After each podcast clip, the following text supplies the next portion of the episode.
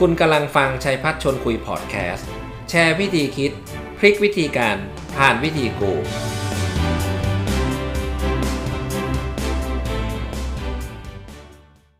สวัสดีเพื่อนเพื่อนๆพี่ทุกคนนะครับ ยินดีต้อนรับเข้าสู่รายการชัยพัฒชวนคุยนะครับ ผมก็กลับมาเจอกับพวกเรา อาทิตย์ละครั้งหนึ่งทุกวันศุกร์เหมือนเช่นเคยนะครับ วันนี้วันศุกร์ที่ 3 กรกฎาคมเป็นครั้งแรกที่ผมมานอกสถานที่ วันนี้ก็ถ่ายทอดจากสระบุรีนะครับ สัญญาณชัดเจนเรียบร้อยดีนะครับ ตอนนี้ทุกคนในช่วงที่ผ่านมาผมผมก็เชื่อว่าวิกฤตโควิดทำให้พวกเราได้รับผลกระทบกันมาก ธุรกิจห้างร้านต่างๆ ก็กระทบแม้กระทั่ง สิ่งที่เป็นสัญญาณชัดเจนก็คือเราจะต้อง work from home จะต้อง learn from home ทำให้ที่ก็เรียกดีมานแล้วกันนะดีมานที่จะเช่าออฟฟิศก็หายไปอย่าง พริบตาคอนโดคอนโดนี่ราคานี่กราวรูดเขาบอกว่าถ้าเรามีเงินสดตอนนี้นี่สบายสุดๆครับ แน่นอนฮะ มันก็มีสองมุมมุมที่เป็นคนที่บริหาร property อยู่ก็หายใจไม่ทั่วท้อง เพราะว่าเป็นวิกฤตที่รุนแรงจริง ๆ วันนี้ผมมีโอกาสได้เรียนเชิญแขกกิตติมศักดิ์ซึ่งไม่ใช่ใครอื่นไกลนะครับ ก็เคยได้รับเกียรติมาร่วมรายการกับทางหลักสูตร Sales Master นะครับ อยู่กับผมในห้องวันนี้นะครับ ก็ขอบคุณมากดีใจนะฮะกลับมาเจอกันอีกครั้งหนึ่งคุณนรินทร์รัตน์เจริญสุพงศ์กรรมการผู้จัดการบริษัท n e x u s Property Marketing ที่ปรึกษาด้านอสังหาริมทรัพย์ ผู้ค้ำรสถวัสดีค่ะในประเทศไทยมานานนะขออนุญาตเรียกคุณเจ้าเลยแล้วกันนะครับ สวัสดีครับคุณเจ้า สวัสดีครับ สวัสดีค่ะ สวัสดีค่ะ สวัสดีค่ะอ่าแล้วก็ยินดีที่ได้มีโอกาสมาแชร์เอ่อเรื่องราวเกี่ยวกับธุรกิจในในในคลาสนี้กันอีกครั้งหนึ่งนะคะใช่ก็ครับเอ่อใช่เจ้าก็มีมีมีมี คราวที่แล้วที่มาเล่าก็ธุรกิจก็สังหาริมทรัพย์ก็เป็นแบบหนึ่งคราวนี้มันก็มีเรื่องตื่นเต้นในช่วงสามไม่ใช่สามสี่เดือนสิเนี่ยมันหกเดือนแล้วเนาะที่ที่เกิดโควิดขึ้นมาเนี่ยก็มีความมากเลยนี่วันนี้มันครึ่งปีหลังแล้วนะคะก็ก็ก็ก็จะมาแชร์ให้ฟังว่าจริง ๆ แล้วเนี่ยในช่วงหกเดือนที่ผ่านมาเนี่ยธุรกิจมันมีความเปลี่ยนแปลงไปยังไงบ้าง แล้วก็อนาคตของธุรกิจเนี่ย มันจะไปเป็นไปในทิศทางไหนนะคะ แล้วก็เดี๋ยวพอเล่าให้ฟังเสร็จเนี่ยหลายๆท่านอาจจะมีคำถามหรือว่าอยากจะอยากจะทราบอะไรเพิ่มเติมในในในในในในธุรกิจอสังหาริมทรัพย์เดี๋ยวเราก็คุยกันหลังจากนั้นได้นะดีคะครับดีครับดีครับ หัวข้อวันนี้นี่ผมนั่งคุยกับคุณเจ้าสัก็กปพักระหมาณนึ่งนั้นงั้นเจ้าขออนุญาตเริ่มเอ่อได้เลยฮะค่ะ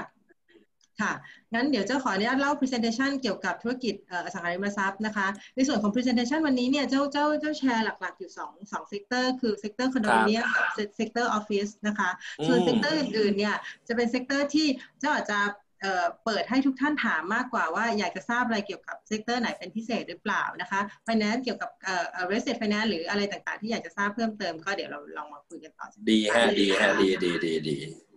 งั้นขออนุญาตเล่าเรื่องตลาดคอนโดมิเนียมเลยละกันนะคะ จริง ๆ ของ Nexus เราเองเราแบ่งคอนโดมิเนียมออกเป็นทั้งหมด 10 โซนนะคะ มีตั้งแต่โซน A จนกระทั่งถึงโซนโซนโซน J นะคะ โดยที่ 3 โซนแรก A B C เนี่ย ก็จะเป็นโซนที่เราเรียกว่าใจกลางเมืองนะคะ คือตั้งแต่สาทรสุขุมวิทตอนต้น ปทุมวันหลังสวน พวกนี้เราเรียกว่ากลางเมืองนะคะ โซนโซน D Dog นะคะ ก็จะเป็นในสุขุมวิทตอนปลาย โซน E ก็จะเป็นโซนที่ใหญ่หน่อยไปทางพ ญาไทยผลโยธินนะคะ ขึ้นไปจนถึงแถวแถวทางตอนเหนือทั้งหมดเลยนะคะ ถ้าเป็นโซน F นะคะ เราก็จะคุยกัน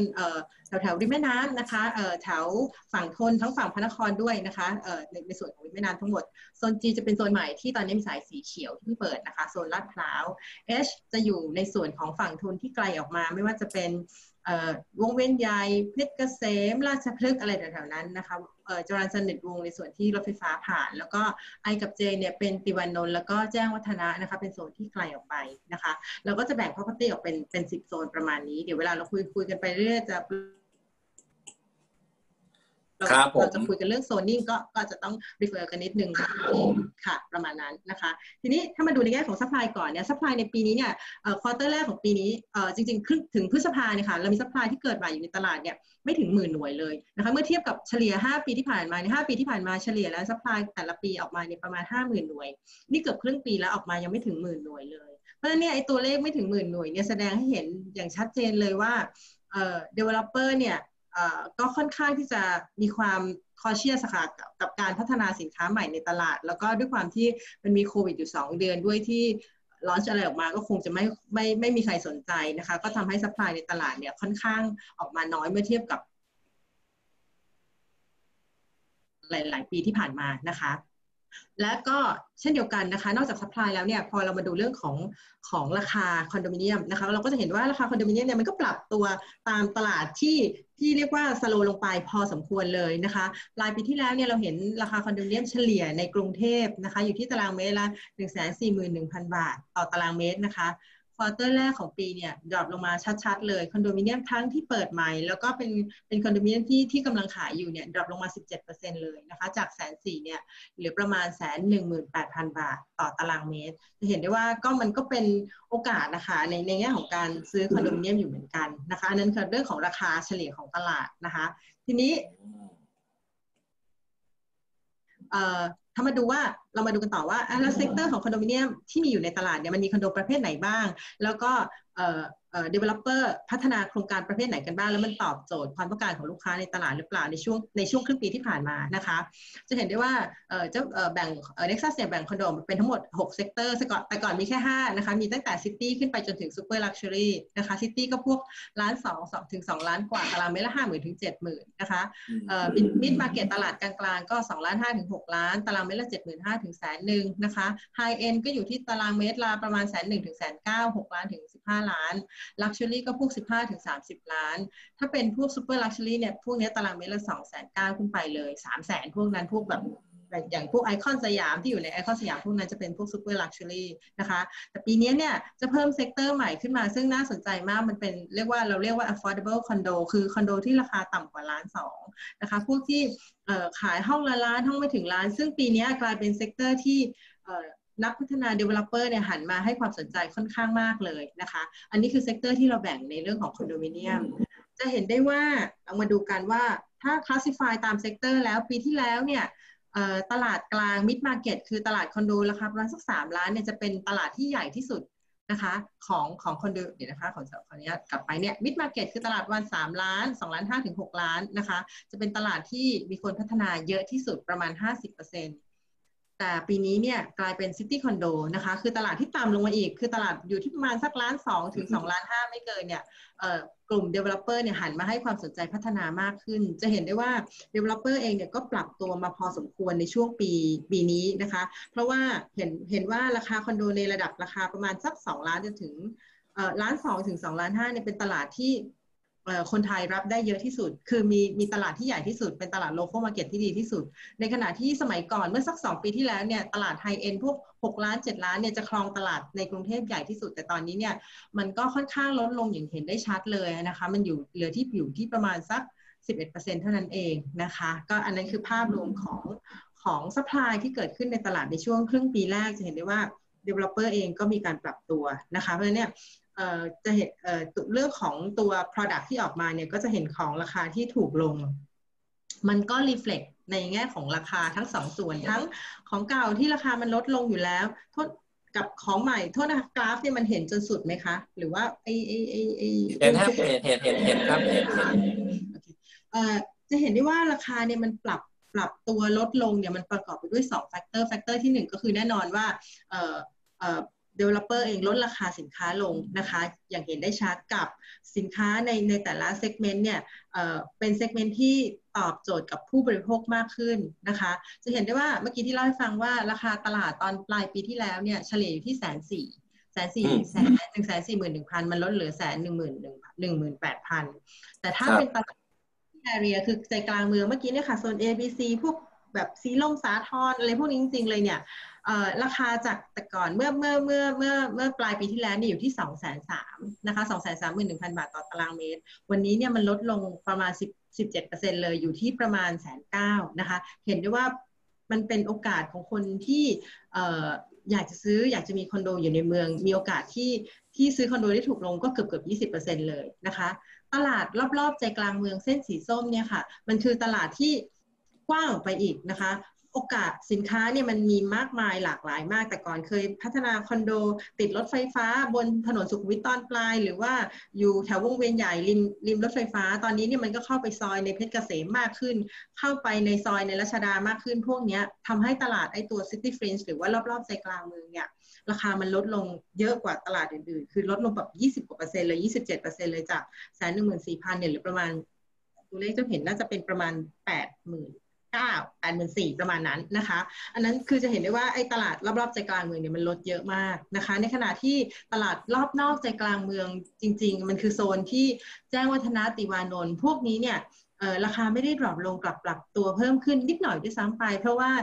product ในโซนนี้เนี่ยมันเป็น product ของสินค้าที่มันเป็นสินค้า affordable อยู่แล้วนะคะ การปรับขึ้นลงของราคาเนี่ยมันมันมันมีแกลบไม่ได้มากนะ เพราะฉะนั้นเนี่ยก็จะเห็นได้ว่า average ราคาของคอนโดมิเนียมในในตลาดในในกรุงเทพเนี่ยเฉลี่ยมันลดลง 16%เลย แล้วก็ตลาดที่เอฟเฟกมากที่สุดคือเป็นกลายเป็นตลาดรอบๆใจกลางเมือง ซึ่งซึ่งมันมีกินพื้นที่ค่อนข้างมากนะคะ นั่นคือเรื่องของราคาครับนี้เนี่ยถ้ามาดูในแต่ละโซน เจาะลงไปลึกๆจริง ๆ เนี่ย เมื่อช่วงประมาณสัก 2 เดือนที่แล้วเนี่ยเจ้าเจ้าจะมีแคมเปญกับ developer หลายๆรายเนี่ย จะเห็นได้ว่าแต่ละแต่ละโซนเนี่ย อย่างใจกลางเมืองเนี่ยเขาก็ลดลงมาแบบ developer สินค้ามาให้เจ้าขายนะ ก็ลดลงมาแบบ 18%แบบสาทรอะไรเงี้ย18%หรือว่าแบบแถวชนบุรีริมแม่น้ำเจ้าพระยาเนี่ยก็ลดมาให้ให้เราเลย 18%โซนอื่นๆก็ 12-13%บางโซนก็ลดได้ไม่เยอะ เพราะว่ามัน ของของแบบมาชิ้นเขาน้อยอยู่แล้วก็สี่ห้าเปอร์เซ็นก็มันก็คือคือราคามันปรับลงจริง ๆ ในช่วงในช่วงครึ่งปีที่ผ่านมานะคะ อันนั้นคือเรื่องของราคา ทีนี้ก็จากภาพรวมของราคาจากภาพรวมของ supply ที่เราเห็นแล้วก็ demand ที่ที่ forecast กันนะคะ จะมองว่าจริงๆแล้วเนี่ยตลาดคอนโดเนี่ย ในช่วง outlook ของปีปี 2020 ซึ่งก็เร็วมากเลยครึ่งปีที่จะถึงเนี่ยอะไรอะไรมันเป็นสิ่งที่น่าจะเกิดขึ้นในตลาดบ้างนะคะ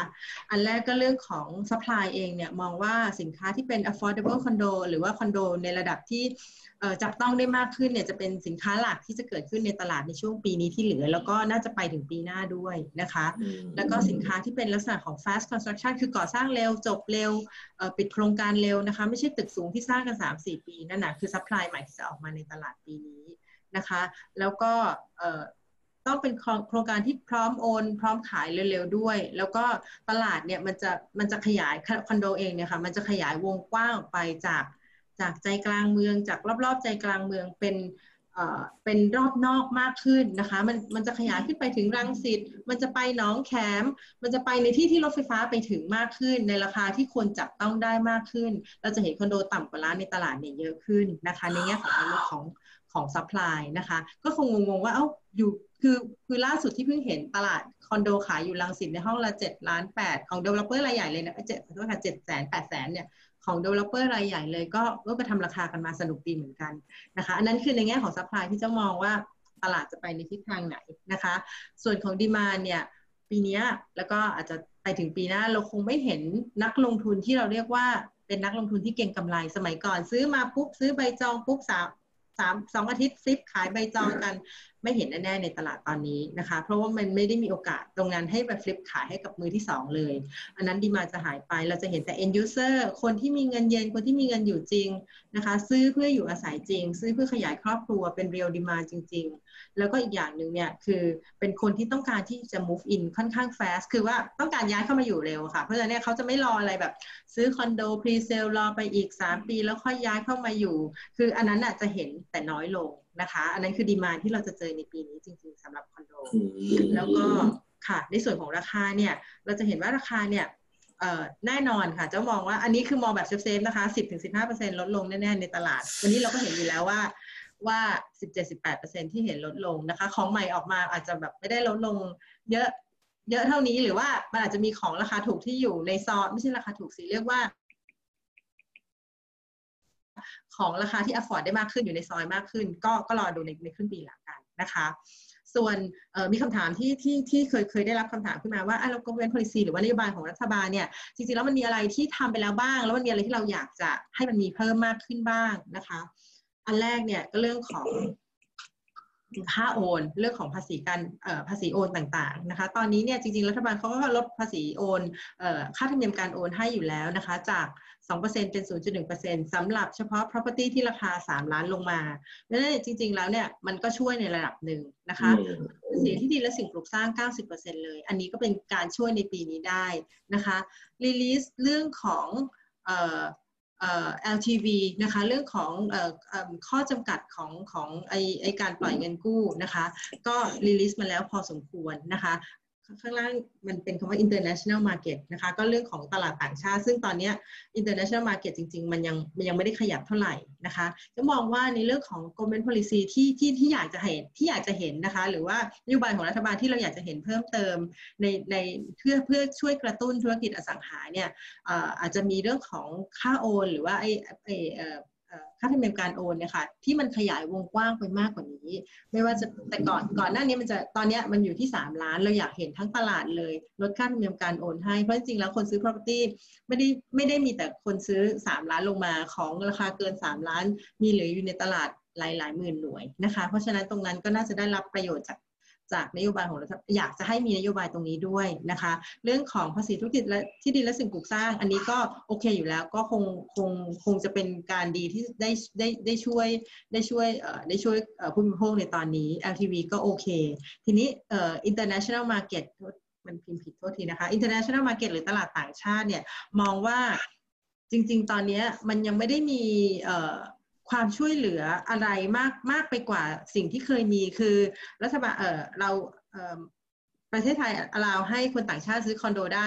เออ49%ของทั้งหมดนะคะ ซึ่งจริงๆแล้วเนี่ยคอนโดไม่ใช่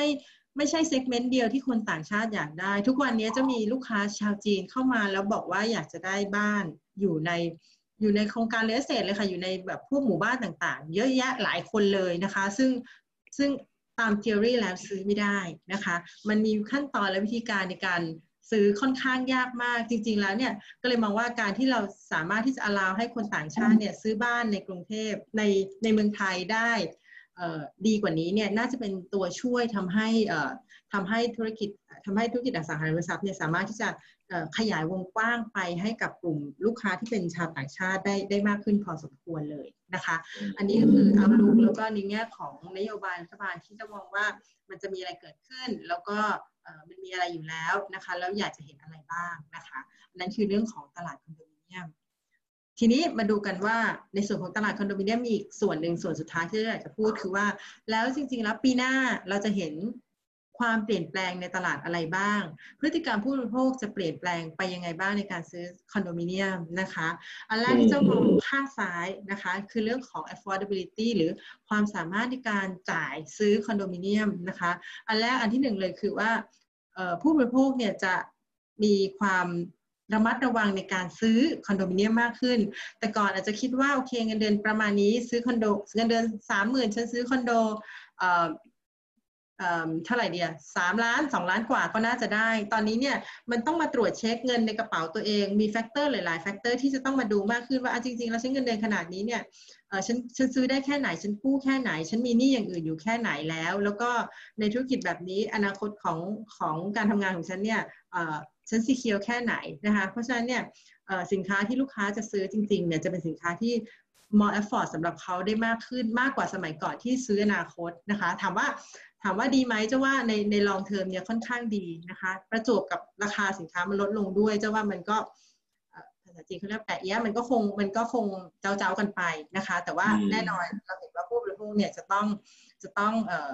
ระมัดระวังในการจ่ายเงินมากขึ้นนะคะ แล้วก็สำหรับการลงทุนตลาดลงทุนไม่ได้หายไปทั้งหมด มันจะมีกลุ่มลูกค้าที่ซื้อเพื่อลงทุนระยะยาวมากขึ้นนะคะ ซื้อเพื่อผลตอบแทนที่ ที่คุ้มค่ากับการลงทุนในในในในการปล่อยเช่ามากขึ้นนะคะคอนโดแต่ก่อนอาจจะแบบมองหาสักได้สี่เปอร์เซ็นก็โอเคแล้ว ราคาคอนโดลดไปตอนนี้เราอาจจะเห็นคอนโดห้าเปอร์เซ็นคอนโดกลางเมืองบางคอนโดที่ลดราคาเยอะจริง ๆ เนี่ย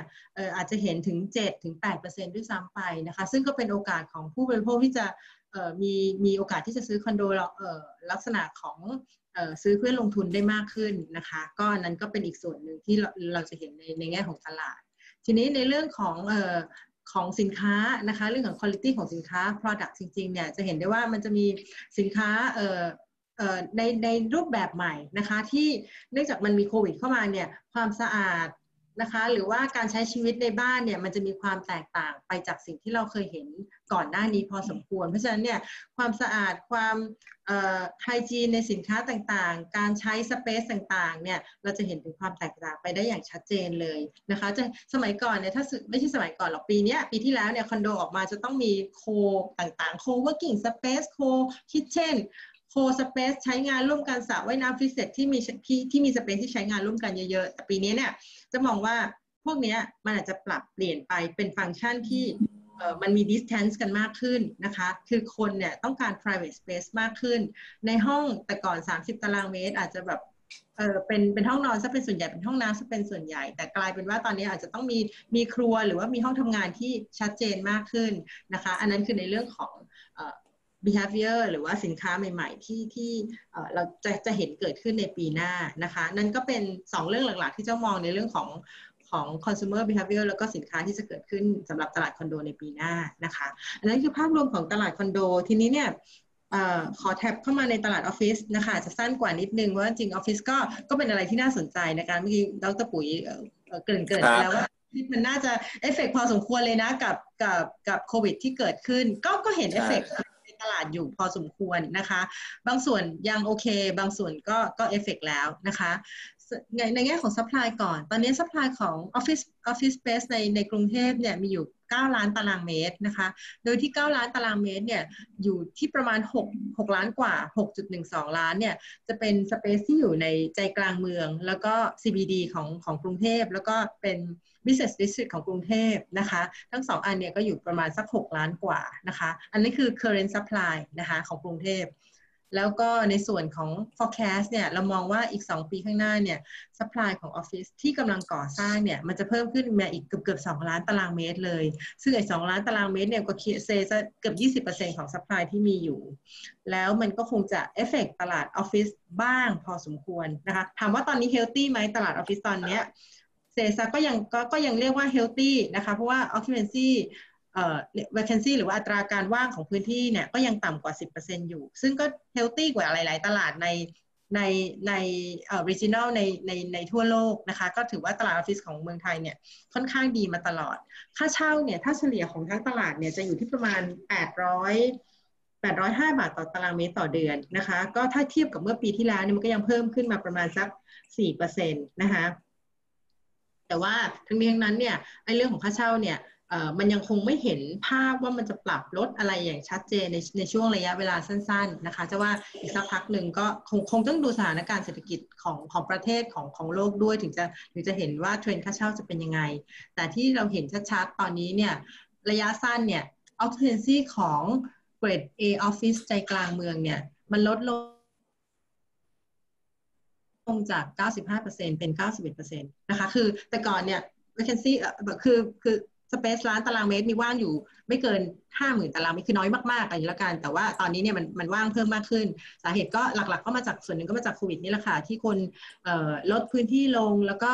แล้วก็อาจจะขอคืนพื้นที่บางส่วน หรือว่าที่ต้องต้องการจะเช่าเพิ่มเนี่ยก็ชะลอแผนกันไปนะคะเพราะฉะนั้นเนี่ยไอ้เรื่องของไอออฟฟิศเองเนี่ยก็ก็ปรับตัวลดลงเนี่ยในช่วงแรกของปีนี้อยู่เหมือนกันนะคะแต่ในขณะที่ค่าเช่าเนี่ยมันยังไม่ได้ปรับ ตัวลดลงนะคะค่าเช่ายังยังปรับตัวเพิ่มขึ้นได้อีกนิดหน่อยในในช่วงในช่วงที่ผ่านมา ส่วนหนึ่งก็เพราะว่ามันยังมีออฟฟิศใหม่ที่เพิ่งเพิ่งก่อสร้างเสร็จปรับเปิดเปิดขึ้นในในในใน quarter ที่ผ่านมาอยู่เหมือนกันนะคะไอ้ไอ้ตัวนี้มันก็ทำให้ค่าเช่าเฉลี่ยของตลาดเนี่ยมันยังมันยังปรับตัวสูงขึ้นอยู่นิดหน่อยนะคะจากพันแปดสิบเป็นพันหนึ่งร้อยบาทต่อตารางเมตรนั่นคือตลาดออฟฟิศนะคะ ทีนี้มาดูกันว่าไอ้สองสองแสนตารางเมตรสองล้านตารางเมตรเกือบเกือบสองล้านตารางเมตรที่จะเกิดขึ้นใน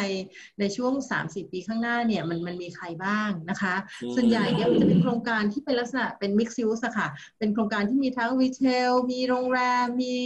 บางบางทีก็มี residential มีมีคอนโดอยู่ด้วยนะคะแทบจะแทบจะทุกโครงการเลยนะคะ ก็อย่างเช่น The PARQ นะคะ อันนี้อยู่ตรงพระรามสี่นะคะ The Unicorn นะคะ ซึ่งมีมีตัว retail ด้วย แล้วก็มีโรงแรมด้วย มีมีศุภาลัยไอคอนอันนี้อยู่ตรงสาทรเองก็จะเป็นทั้งคอนโดแล้วก็ออฟฟิศนะคะ มีเอ็มสเฟียตรงนั้นอยู่ตรงอยู่ตรง M District ตรงสุขุมวิทนะคะ One Bangkok อันนี้อภิมหา project กันก็รอดูน่าจะสวยมาก แล้วก็ Silom Square นะคะ อันนี้ตรงตรงสีลมตรงตรงสีบุญสีบุญเรืองเก่านะคะ One City Centre นะคะ อันนี้คือเป็นของไรมอนแลนด์ก็จะมีออฟฟิศเอ่อ health wellness พวกนี้ด้วยนะคะ แล้วก็อีกอีกตัวหนึ่งที่น่าสนใจคือตัวที่ร่วมทุนกันระหว่างดุสิตกับเซ็นทรัลคือ Dusit Central Park นะคะ ที่เราจะเห็นโรงแรมดุสิตธานีอันใหม่ อันนี้คือตัวอย่างของ Mixed Use Project ใหญ่ ๆ ที่กำลังจะเกิดขึ้นในช่วง 3-4 ปีข้างหน้า แล้วก็เป็น project ที่ ที่ออกมาเนี่ยก็จะทำให้หน้าตา landscape ของกรุงเทพเปลี่ยนแปลงไปเหมือนกันเพราะมันค่อนข้างค่อนข้างสวยมากทุกโครงการเลยนะคะก็และจะทำให้ตลาด office market เปลี่ยนแปลงไปเช่นกันนะคะอันนี้คือ office market ที่ที่เราที่เราเห็นว่าจะเกิดขึ้นในอนาคต ทีนี้มาดูกันว่า outlook ของตลาดในปี 2020 แล้วก็จริงๆเนี่ยจะขยับไปถึงปีหน้าเนี่ยมันจะเป็นยังไงสำหรับตลาดออฟฟิศนะคะก็เมื่อกี้เล่าให้ฟังไปแล้วในส่วนของ supply ว่าอาจจะมีเพิ่มขึ้นอีกสักสองแสนสองสองล้านตารางเมตร ภายในปี 2023 นะคะในส่วนของดีมานสั้นๆเนี่ยจะเห็นได้ว่า space ถูก shrink หรือว่ามีการลด space ในในในตลาดออฟฟิศเหมือนกันนะคะ แล้วก็เนื่องจากสภาพธุรกิจหลาย ๆ ธุรกิจมันสโลดาวลงไปอย่างเห็นได้ชัดนะคะ ก็ไม่ว่าจะเป็นท่องเที่ยวหรือว่าธุรกิจธุรกิจโรงแรมพวกนี้เนี่ยมันก็ส่งผลทำให้ business พวกนี้เนี่ยลดการใช้ space ลงนะคะ แต่ในขณะเดียวกันเนี่ย shrink บางส่วน แต่ว่า business trend บางส่วน อย่างเช่นธุรกิจพวกแพลตฟอร์มทางเทคโนโลยีต่างๆนะคะหรือว่าธุรกิจ delivery ธุรกิจออนไลน์พวกนี้ก็ยังเป็นธุรกิจที่มีโอกาสทางการตลาด อยู่มากพอสมควร แล้วก็มันโควิดเร่งให้มันโตเร็วขึ้นด้วยนั่นเนี่ยมันก็อาจจะเข้ามาช่วย subsidize ในในในใน shrink ของอีกอีกอีกส่วนหนึ่งของของของธุรกิจกันไปได้นะคะ อันนั้นก็เป็นอีกส่วนหนึ่งที่ที่เรามองว่าเออมันน่าจะเกิดขึ้นนะคะสำหรับ business trend สำหรับธุรกิจ office space นะคะส่วนของสินค้านะคะหรือว่าความต้องการของลูกค้านะคะในส่วนสุดท้ายหรือ product เองจริงเนี่ยเรามองว่า ลูกค้าหรือว่าดีมาเนี่ยจะต้องการสเปซที่เล็กลงนะคะ เพราะว่าคน work from home ได้มากขึ้น หลาย ๆ ธุรกิจ ก็ก็ encourage ให้ให้พนักงาน work from home ในในขณะที่บางธุรกิจก็ก็ไม่สามารถทำได้เพราะพอมันหมดโควิดจริง ๆ แล้ว มันก็ทำได้บางส่วนบางธุรกิจก็ทำไม่ได้ แต่ก็จะมีส่วนหนึ่งที่ work from home มากขึ้น เพราะฉะนั้นความต้องการ space มันก็จะน้อยลงบ้างบางส่วน ในขณะเดียวกันนี่เนื่องจากว่า การใช้งานในธุรกิจจริงๆเนี่ยไอ้พวกสเปซต่างๆ สมัยก่อนเนี่ยโต๊ะทำงานต้องใหญ่คอมพิวเตอร์ต้องใหญ่ ทุกอย่างใหญ่ไปหมดปรินเตอร์ตัวใหญ่ตอนนี้เนี่ยเราแทบจะไม่ได้ต้องมีแฟกซ์ต้องมีเครื่อง machine อะไรเยอะมากตอนนี้ทุกอย่างมันเล็กลง เพราะฉะนั้นเนี่ยความต้องการ space ต่อคนสมัยก่อนเนี่ยสิบตารางเมตรต่อหนึ่งคน ตอนนี้มันอาจจะเหลือแค่แบบหกเจ็ดตารางเมตรต่อหนึ่งคน เพราะฉะนั้นเนี่ยด้วยด้วยจำนวนพนักงานที่เท่าเดิมเนี่ย space ที่ต้องการเนี่ยมันจะเล็กลงนะคะ อันนั้นคืออันนั้นคืออีกส่วนหนึ่งที่จะทำให้ สินค้าในตลาดหรือว่าความต้องการของลูกค้าเนี่ยปรับเปลี่ยนไป ส่วนสุดท้ายเนี่ยเป็นเรื่องของไฮจีเรื่องของความสะอาดนะคะ เรื่องของ security ในตึกที่แน่นอนจะต้องเปลี่ยนแปลงไป เช่นระบบปรับอากาศสมัยก่อนก็เป็น central air ถ้าเป็นตึกใหม่ๆ ตอนนี้ที่ที่เราคิดว่ามันน่าจะเกิดขึ้นก็อาจจะต้องเป็นลักษณะของแอร์ที่แบบ แยกโซนได้นะคะ หรือว่าควบคุมการติดเชื้อได้อย่างชัดเจนมากขึ้นนะคะ หรือว่าสเปซที่เคยปูพรมเยอะๆ มันก็อาจจะกลายเป็นสเปซที่คุณปูวัสดุชนิดอื่นที่ดูดซับพวกเชื้อโรคได้น้อยลง พวก hygiene ต่างๆ หรือการการทำความสะอาดตัวเองจากระบบปรับอากาศอะไรอย่างเงี้ยในตึกที่มากขึ้น หรือว่าการใช้ลิฟท์ที่ speed ดีขึ้นเพื่อให้คนแออัดอยู่ในลิฟต์น้อยลงอะไรพวกนี้ค่ะ อันนี้ก็จะเป็นอีก ส่วนหนึ่งในแง่ของของตัว Product ที่ที่จะปรับเปลี่ยนไปนะคะ อันนี้ก็จะเป็นหลักๆในส่วนของออฟฟิศที่ที่เรามองเห็นว่ามันจะมีการเปลี่ยนแปลงในช่วงปีนี้แล้วก็ของปีหน้านะคะ นี่ก็มองคร่าวๆนะคะว่าทั้งหมดเนี่ยคือ presentation ที่ที่เจะอยากจะเล่าให้ฟังสำหรับตลาดออฟฟิศแล้วก็คอนโดนะคะ จริงๆเนี่ย presentation มันบอกอย่างหนึ่งแต่ว่าทุกๆทุกๆวิกฤตมันก็มีโอกาสของมันอยู่นะคะ ในแง่ของโควิดจริงๆเนี่ยมันสร้างโอกาสยังไงให้กับธุรกิจบ้างเนี่ยจะมองว่าแน่นอนถ้าพูดถึงตลาดคอนโดเนี่ยผู้บริโภคเนี่ยได้ได้ที่มีเงินเย็นอยู่แล้วที่มีเงินอยู่แล้วเนี่ยมีโอกาสได้ซื้อของดีราคาถูกแน่ๆนะคะของลดราคาถ้า afford ไหวซื้อเถอะเพราะว่ามันเป็นช่วงเวลาที่ที่คุณได้ของดีราคาถูกจริง ๆนะคะ ผู้ขายเนี่ยเองก็จริง ๆ แล้วเนี่ยในในแง่ของของของของคนขายหรือว่า developer เองเนี่ยมันก็เหมือนกับมันมันเป็นการสร้างโอกาสในการทำทำธุรกิจ ใหม่ๆ มากขึ้นนะคะ มี innovation ในการทำธุรกิจใหม่ๆ ต้องคิด product ใหม่ๆ ต้องคิด financial vehicle ใหม่ๆ ที่จะทำให้ธุรกิจมัน survive อยู่ได้ มัน มันอาจจะไม่ใช่โอกาสทางการเงินซะอย่างเดียว แต่มันเป็นโอกาสที่ทำให้เราเก่งขึ้น ทำให้เราฉลาดขึ้น โควิดทำให้เราต้องต้องปรับตัวกันทุกคนนะคะ อย่างอย่างตัวเราเองอย่างธุรกิจของของของบริษัท consult เองเนี่ยเออเราเราก็ค้นพบว่าเออเราเราใช้เราสามารถที่จะทำให้ คนของเราเนี่ยเก่งขึ้นได้ด้วยการต้อง initiate อะไรใหม่ ๆ กันอยู่ตลอดเวลานะคะ ต้องต้องต้องต้อง initiate ใหม่ ๆ ต้องต้องใช้ service มาที่เรามีอยู่ทั้งหมดเนี่ยในการในการทำให้ลูกค้าเนี่ยมาซื้อของกับเราให้ให้ได้มากที่สุดให้ได้ดีที่สุดนะคะเพราะฉะนั้นเนี่ยจริง ๆ มันเป็นโอกาสในการปรับเปลี่ยนทางธุรกิจทั้งผู้ขายทั้งในแง่ของอาชีพอย่างเราที่มันเราเราเป็นเราเป็นที่ปรึกษาด้วยอะคะ่ะ นั่นนั่นก็คือคร่าวๆที่ที่เรามองเห็นในในโอกาสสำหรับสำหรับสิ่งที่เกิดขึ้นในช่วงนี้นะคะนี่ก็จริงๆเจ้าเจ้าอยากอยากทราบว่าไม่ไม่แน่ใจว่าดรปู่อยากจะอยากทราบเรื่องอะไรเพิ่มเติมอีกไหมหรือว่าอยากจะคุยเรื่องอะไรเพิ่มเติมหรือเปล่าเพราะว่าเจ้าว่าเจ้าก็อาจจะเล่าเรื่องธุรกิจที่เห็นคร่าวๆแล้วอยากอยากได้คำถามมากกว่าขออยากได้ฟีดแบ็มากกว่าว่าเอ๊ะอยากเห็นอะไรเอ่อหรือว่าหรือว่ามองธุรกิจยังไงมั่งจะได้โอเคครับ โอ้ขอบขอบขอบคุณมากนะฮะคุณเจ้าก็ ผมก็ติดตามนี่ฟังตั้งแต่แรกก็รู้สึกว่าจริง ๆ ก่อนที่จะมาคุยกับคุณแจ้วนะสองสามวันที่ผ่านมาคุยกับเพื่อนแต่ละคนนะ เครียดทั้งนั้นเลยนะครับ เพราะว่าเรื่อง property เพราะว่าแต่ละคนเนี่ยเป็นเป็นเจ้าของคอนโด เป็นเจ้าของ space office ให้เช่า แล้วก็ช่วยอยากบันดอก ก็เลยมองมองลบกันหมดเลยนะครับโอ้เครียดจังเลยเมื่อไหร่มันจะ come back เมื่อไหร่จะกลับมาแต่ตะกี้ที่ฟังคุณแจ้วนี่โอ้โหเต็มไปด้วยเอ่อก็เรียกว่า positive energy นะมองเห็นโอกาส แต่ผมเข้าใจนะครับ โอกาสมันเป็นโอกาสของโอเคแน่นอนมันก็มีสองมุมนะฮะโอกาสของผู้ซื้อตอนนี้ ใครถือเงินสดนี่เจ๋งมากๆ อันนี้ผมถามคำถามแรกก่อน ตอนนี้มีเงินสดอยู่ครับนะมันแบ่งเป็นสองคำถาม นะ เป็นเป็นสองสองสองแก๊งแล้วกันแก๊งหนึ่งก็บอกเฮ้ยตอนนี้ดู nothing อย่าทำอะไรเลย เก็บไว้เงินสดดีกว่าเพราะว่า cash is king อ่า อันนี้ประเด็นที่หนึ่งอีกแก๊งหนึ่งก็บอกว่า เฮ้ย ไม่ซื้อตอนนี้ซื้อตอนไหนล่ะ ราคามันลงมาขนาดนี้ต้องรีบเข้าไปซื้อ ผมก็เลยอยากจะถามคุณเจ้าว่าคิดยังไงเรื่องนี้ฮะคือจะมองว่าจริงๆแล้วเนี่ย ถ้าคิดว่าเงินที่มีอยู่เนี่ย สามารถใช้ชีวิตอยู่ได้กับมันจนแก่ตายแล้วไม่ต้องหาเพิ่มก็อยู่อย่างนั้นก็ได้ไม่เป็นไรก็คุณก็อยู่กับคิงของคุณไปไม่ต้องทำอะไรอยู่เฉยๆได้ก็คือไม่มีความเสี่ยงแต่ว่าจริงๆทุกคนนะการลงทุนมันมีความเสี่ยงอยู่แล้ว แล้วก็ทุกคน ก็อยู่กับความเสี่ยงในทุกๆวันของการใช้ชีวิตอยู่แล้ว เพราะฉะนั้นเนี่ยต้องมองว่าการที่เราเลือกความเสี่ยงที่เรารับได้เหมาะสมกับเรา เลือกผลตอบแทนที่เราคิดว่าเหมาะสมกับเราได้เนี่ยมันมันเป็นโอกาสทางทางการเงินของเราค่ะ คือไม่ไม่ไม่ไม่คิดว่าไม่คิดว่าการถือเงินสดคือยกเว้นอย่างที่จะบอกว่าโอเคคิดว่าเงินคุณพอในโลกนี้แล้วคุณต้องทำอะไรแล้วนั่นแหะอันนั้นอะต้องทำอะไรแต่ถ้า มันเป็นโอกาสมันเป็นโอกาสในในในธุรกิจสังหาริมทรัพย์จริงว่าเออคุณคุณได้คุณได้มีโอกาสซื้อของของถูกแน่ๆค่ะ จริงครับจริงจริงจริงวันก่อนไปกินเลี้ยงฮะเจอเพื่อนๆพ่อค้าหลายคนเขาบอกเฮ้ยตอนนี้ถ้ามีเงินสดแกงดิเชียฮะซื้อทองซื้อทองพูดบางตัวก็พอได้ก็ดูดีๆ คือเน็ตอินเวสเพราะว่าการถือเงินสดนี่รีเทิร์นมันชัดเจนอยู่แล้ว เดี๋ยวอาจจะโดนเงินเฟ้อได้ซ้ำไปทีนี้ก็สนใจนะครับ หลายคนเริ่มสนใจว่าอยากจะซื้อทีนี้ตะกี้ที่เล่าเรื่อง property ผมผมขอเป็นสองคำถาม คำถามที่หนึ่งคือ timing คือหนึ่งนะผมแน่นอนถ้าไม่มีสูตรสาเร็จ ซื้อตอนนี้รอไปปีดีกว่า หรือรอปีหน้าค่อยว่ากัน อันนี้ข้อที่หนึ่งนะฮะคือ when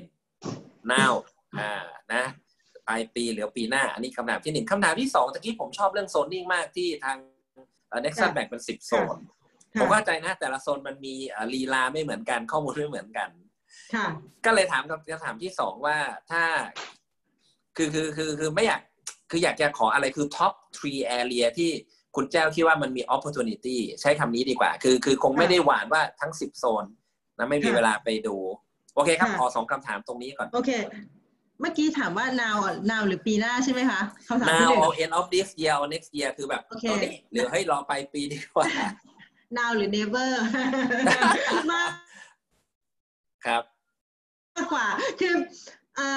ถามว่าสต็อก มันไปทุกวันมันขายได้ทุกวันนะคะ อาจจะไม่ได้เร็วมากนะแต่ว่ามันมี limit ของมันอยู่ว่า developer ทุกรายค่ะเขามี limit ของเขาอยู่ว่า ถ้าเขาปล่อยได้เขามีเงินเข้ามาขนาดนี้แล้วเนี่ยยังไงราคาเนี่ยมันต้องกลับขึ้นไปเป็นราคา อาจจะไม่ใช่ราคาเดิมที่เขาเคยขาย แต่ว่ายังไงเขาก็ขึ้นราคานะคะ เพราะฉะนั้นเนี่ยตอนนี้เนี่ยเราเห็นอะไรที่เราถูกใจแล้วมันใช่ราคาที่เราอยากได้ grab เอาไว้นะคะไม่ใช่ไม่ใช่ว่ามันมันมันมันมันคงไม่ถูกไปกว่านี้แล้ว แต่ถามว่ามันจะถูกไปอย่างนี้เรื่อยๆไหมมันคงจะยังยังมีราคาดีๆ หลุดออกมาเรื่อยๆนะคะสามสิบสี่สิบเปอร์เซ็นบางบางทำเลอาจจะหลุดออกมาเรื่อยๆ แต่ถามว่าถ้าชอบถ้าใช่ซื้อไปเลย เพราะว่ามันคือราคาดีแล้วนะวันนี้วันวันก่อนเพื่อนก็เพิ่งเพิ่งโทรมาถามว่าเพื่อนจิตอะฉันซื้อดีไหมตารางเมตรละเก้าหมื่นฉันบอกว่าชอบหรือยังถ้าชอบแล้วซื้อไปเลยเพราะเก้าหมื่นเพื่อนจิตไม่ได้หาง่ายๆเพราะพัตตี้มันเก่านะ มันก็มีดีเฟกต์บ้างมันเอ้ยแต่แบบถ้าใช่ซื้อไปเถอะมันมันมันก็ถูกมากแล้วสองห้องนอนแบบ แปดสิบตารางเมตรเจ็ดล้านบาทหาที่ไหนได้เพลินจิตเลยอะไรเงี้ยค่ะ ประมาณนั้นอะ อืม ถูกมากมากถูกมากก็เลยบอกก็เลยคิดว่าจริง ๆ อย่างที่บอกค่ะ ถ้าชอบถ้าคิดว่าใช่ก็ก็ซื้อปีนี้ซื้อได้ค่ะ ครับครับอ่าชัดเจนนะฮะถามว่าท็อป3 area ของ ที่ที่ที่จะซื้อว่าว่าจะไปตรงไหนดีใช่ไหมคะอันแรกที่จะมองเนี่ยคือคือใจใจกลางเมือง ใจกลางเมืองเนี่ยด้วยด้วยความที่มัน limit space limit ของ land ที่จะมีอยู่ไม่ได้ของเสร็จแล้วที่ซื้อวันนี้เนี่ยเขาลดราคามา 20-30%เนี่ยซื้อเถอะเพราะว่าเพราะว่าจะว่าเราหาไม่ได้อีกแล้วอะค่ะ คือสมมุติว่าอย่างเช่นนะคะเจ้าเจ้าจะโปรทำเลของเจ้าอยู่ทำเลหนึ่งคือแถวสัมย่านคือถ้าสัมย่านเนี่ยมาเถอะมันลดราคามาเนี่ย มันคือ คือรถมาเนี่ยซื้อเถอะเพราะว่ามันหาไม่ได้แล้วแล้วมันเป็นตลาดที่คุณสามารถทำกำไร ได้ในอนาคตนะคะ อันนั้นคือคือทำเลที่หนึ่งที่ที่จะมองว่าว่าเป็นโอกาสนะคะ อีกอีกส่วนหนึ่งเนี่ยจะมองว่าทำเลที่เรถไฟฟ้าเปิดขึ้นไปไปไปไปทางไปทางฝั่งแม่น้ำริมแม่น้ำสายสีน้ำเงิน ที่คอนโดยังไม่แพงมากนะคะ เช่น เช่นเคยแต่ก่อนไม่ไม่อาจจะไม่มีใครรู้จักถนนเสรภาพ แต่ตอนนี้ถนนเสรภาพ รู้จักกันยังรู้จักกันไหมคะรู้จักใครก็ได้นะฮะจะฟังชนแถวแถวโรงพยาบาลศรีราชนะคะแถวนั้นนะคะแต่ก่อนไม่มีใครรู้จักเลย แต่รถไฟฟ้ามันข้ามไปถึงปุ๊บเนี่ยมันกลายเป็นทำเลที่เปิดใหม่ แล้วก็เป็นทำเลที่ราคาที่ดินก็ยังไม่ได้แพงมากนะคะอลองรถไฟฟ้าสายสีน้ำเงินไปตรงไปแถวๆนั้นทั้งหมดเนี่ยของยังไม่ได้แพงมาก แล้วก็เป็นทำเลที่มันมันมันเข้าเข้าเมืองได้ง่ายเมื่อเข้าเมืองได้ง่ายมาก เข้ามาทางเมืองเข้ามาทางเยาวราชเข้ามาทางเอ่อ พระรามสี่อะไรพวกนี้ได้ค่อนข้างง่ายสายสีน้ำเงินนะคะ เป็นเป็นเป็นเป็นอาทีอันนั้นก็น่าสนใจเป็นอีกอีกหนึ่งทำเลที่เจ้ามองว่ามีโอกาสนะคะ แล้วก็จริง ๆ แล้วเนี่ยอีกโซนหนึ่งที่ที่ก็เป็นโซนติดรถไฟฟ้าที่ที่ที่ไปทางเหนือนะคะ ไปทางรัชดาลาดพร้าวขึ้นไปทางโน้นลาลาดพร้าวตัดใหม่พวกนี้ค่ะ สินค้ายังไม่แพงนะคะ สินค้ายังเป็นยังเป็นสินค้าที่ราคาค่อนข้างดีมากอยู่ฮะเนี่ยไอโซนนี้เนี่ยซื้อไปอนาคต ราคายังปรับตัวสูงขึ้นได้นะคะ ไปทางแบบห้าแยกห้าแยกลาดพร้าวขึ้นไปจนถึงลาดพร้าวรัชดาลาดพร้าวอะไรพวกนี้ค่ะแถวนั้นก็ก็โอเคนะฮะโอ้จดกันแทบไม่ทันเลยนะฮะแต่นิดนึงนิดนึงถ้าถ้าถ้าถ้าเจอสุขุมวิทเด็ดๆนะคะ หมายถึงว่าถ้าเจอแบบในสุขุมวิทที่ราคาลดมาเยอะๆก็ก็ก็ซื้อได้เพราะสุขุมวิทเนี่ยถ้าจะซื้อลงทุนปล่อยเช่าเนี่ย โดยเฉพาะแถวทองหล่อแถวแถวทองหล่อแถวเอกมัยพวกนี้มีคนเช่าตลอดนะคะคือผู้ญี่ปุ่นเช่าตลอดพวกนี้ก็ซื้อลงทุนได้ค่ะ นั่นอีกทำเลหนึ่งขอแถมให้ค่ะอ๋อโอเคนะฮะอันนี้คลาสสิกเลยคลาสสิกโอเคเออขออนุญาตมันมีความลังเลว่าเวลาไปดูเนี่ยคอนโดที่อยู่ใกล้ๆกันเนี่ยมันมีคอนโดใหม่คอนโดเก่า ราคาต่างกันประมาณสามสิบเปอร์เซ็นอันนี้แนวทางนี่ในการตัดสินใจ เข้าใจฮะมันมี pros and cons แต่ว่าคุณแจ้วมองยังไงฮะ ตัวไหนน่าสนใจกว่ากัน ต้องถามว่าซื้อเพื่ออะไร ซื้อว่าเพื่ออยู่เองหรือว่าซื้อเพื่อ โอเคแปลว่าไม่เหมือนกันสมมติถ้าซื้อเพื่ออยู่เองถ้าซื้อเพื่ออยู่เองเนี่ยเจ้าก็โปรไปของคอนโดเก่านี่คนซื้อไปอยู่ในซื้อของคือถ้าเลือกเรื่องนิดนึงอะค่ะว่าเป็น developer ที่ที่ที่ได้มาตรฐาน management เขาดีนะคะซื้อของเก่าได้ไม่เป็นไร พวกนี้ได้สเปซที่ใหญ่กว่าอยู่สบายกว่าไม่จำเป็นต้องเป็นเป็นเป็นเป็นห้องใหม่ ๆ ก็ได้เพราะห้องใหม่ช่วงนี้มันจะเล็กลงเยอะแต่แต่ก่อนเนี่ย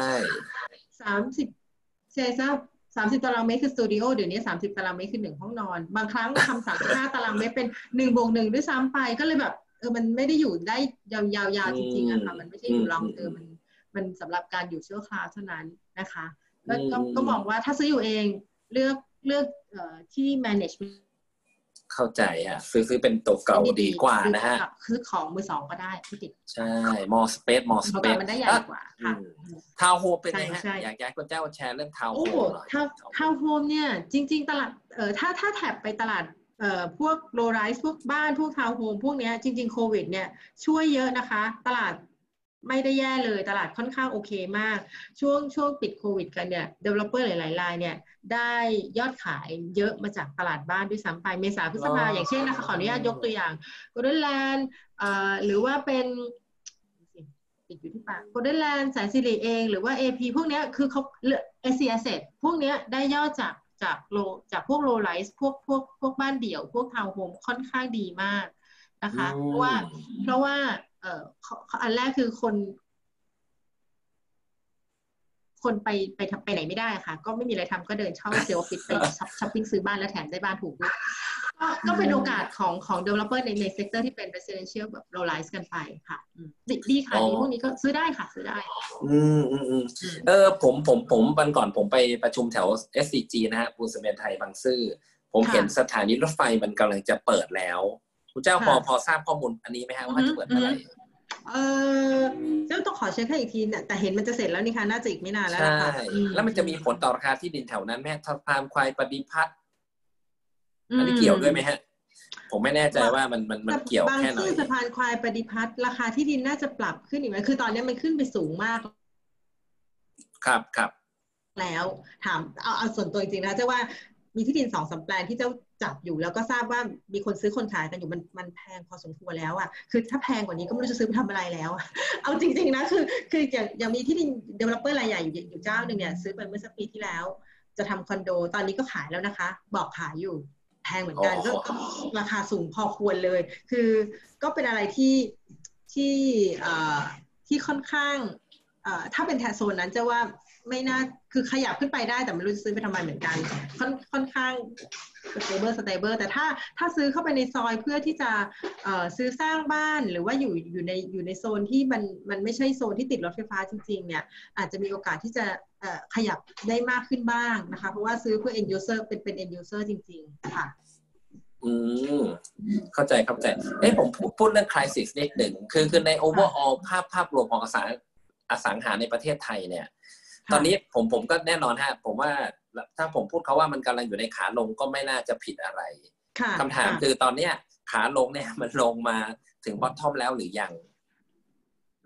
ไม่แน่ใจคุณต้อมมองอยังไง แล้วก็แล้วจะเป็นเป็นยูเป็นยูเชฟใช่ไหมฮะ หรือมันจะเป็นวีไม่น่าเป็นวีละค่ะ น่าจะน่าจะน่าน่าจะค่อยๆขยับกันมากกว่าแต่อย่าให้มันป้านมากเป็นแบบยูแบนมากเป็นจานชามนี่เป็นจานนี่ก็อาจจะแบบ เหนื่อยมากนิดนึงอะค่ะ ก็จะว่าจะว่ามันมันมันคงต้องใช้เวลานะคะ ถ้าถามว่าปีหน้าจะฟื้นอันนี้ อันนี้อันนี้ไม่แน่ใจใช้คำว่า ปีหน้าจะฟื้นนี่ forget it ผมพูดอย่างนี้นะ forget it เพื่อนบอกเฮ้ยอย่าหวังว่าปีหน้าจะฟื้น เพราะว่าโควิด เนี่ยยังไม่รู้เลยเพราะนั้น 2564 นี่ก็น่าจะประมาณนี้ แล้วก็ถ้าจะไปดูกันอีกทีรุ่นอีกที 2565 พอจะพูดอย่างนั้นได้ไหมฮะเอ่อจริงๆ เนี่ยจะมองว่าเอ่อมันแล้วแต่ sector นะคะ ถ้าเป็น sector ที่เป็นเป็นบ้านบ้านเดี่ยว หรือว่าเป็นทาวน์โฮมจริงๆ เนี่ยจะว่าเอ่อปีนี้ก็น่าจะเห็นอะไรที่ใกล้เคียงเดิมไม่ได้ไม่ได้ไม่ได้แย่มากนะคะ ถ้าเป็น sector คอนโดเนี่ยมันมันเป็นโอกาสที่จะทำให้เอ่อ developer เองเนี่ยสามารถที่จะระบายสต็อกที่ที่ ที่เป็นสต็อกอยู่ของเก่าทั้งหมดออกไปได้ในปีนี้ ปีหน้าเริ่มเห็นขยับสินค้าใหม่ๆ อย่างชัดเจนมากขึ้น คือจะบอกว่าอย่างปีนี้มันมีเมื่อต้นปีค่ะ มันมีสต็อกเหลืออยู่ประมาณสักหกหมื่นหน่วยนะคะไอ้หกหมื่นหน่วยเนี่ยเอ่อปีนี้มันน่าจะถูกแบบถูกซื้อไปได้พอสมควรเพราะเนี่ยปีหน้าเราก็จะเห็นคอนโดใหม่ ๆ ที่มีลักษณะของสินค้าใหม่ๆเนี่ยออกมาอยู่ในตลาดพอสมควรค่ะ โอเคตะกี้ก่อนเข้ารายการผมคุยกับคุณเจ้านะครับนะไม่รู้ว่าท่านท่านพวกเพื่อนๆที่กำลังดูผมอยู่นะฮะเคยได้ยินไหมฮะเออ perpetual bond นะครับก็คือเป็นบอลที่พวก developer ออกมา อันนี้มันมันไม่ไม่ไม่แน่ใจว่ามัน signal มันหมายถึงอะไรเพราะดอกเบี้ย 8.5 ไม่น้อยนะครับ จ่ายคืนทุกสามเดือนอันนี้ช็อกมาก คือเรารู้สึกว่ามันมันมันเขาเรียกว่าดีต่อใจมากแต่ว่า เอ๊ะทำไม developer ถึงกล้าที่จะคืน ให้กับเราถึง 8.5%อันนี้มันหมายถึงอะไรฮะ คือจริง ๆ แล้วเนี่ยจะมองว่าส่วนหนึ่งเนี่ยน่าจะเป็นการต้องการเงินทุนหมุนเวียนในช่วงระยะสั้นนะคะ อย่างเช่นแสนสิริเองมีบอลที่มีบอลที่ที่ที่จะต้องคืนเขาเรียกว่าอะไรนะมันมันหมดอายุพอดีอะหุ้นกู้ที่มันหมดอายุในช่วงพฤษภาเพราะฉะนั้นเนี่ยเขาก็ต้องหาเงินไปคืน ผู้ถือหุ้นกู้กลุ่มนั้นส่วนหนึ่งด้วยนะคะอันนั้นก็เป็นเป็นสาเหตุหนึ่งที่ทำให้เขาต้องออกบอลอันนี้มานะคะอย่างอนันดาเองเนี่ยที่กำลังจะออกมาจริงยอดมันก็ไม่ได้เยอะมากพันล้านจะมองว่าเขาอาจจะต้องการเงินบางส่วนเพื่อเพื่อเพื่อเป็น cash flow ในการมามาทำโปรเจกต์ที่เขา on on going ไปแล้ว เพราะโปรเจกต์ใหม่ๆเนี่ยอย่างของคอนโดเองเนี่ยอันดาก็น่าจะปีนี้น่าจะไม่มีนะคะ ประมาณนั้น เช่นเดียวกันอย่างหลาย ๆ เจ้าที่ออกมาเอ่ออย่างอย่างของอีกเจ้าหนึ่งเนี่ยน่าจะเป็นแมกโนเลียออกมาเนี่ยดอกเบี้ยไม่ได้สูงมากแต่ใช่คิดว่ามันมันเป็นมันเป็นส่วนของการนำเงินมาหมุนเวียน เพราะว่าบางโครงการเนี่ยต้องต้องบอกเลยว่าเอ่อยอดขายของคอนโดที่มันเกิดขึ้นช่วงเนี้ยมันจะเป็นคอนโดที่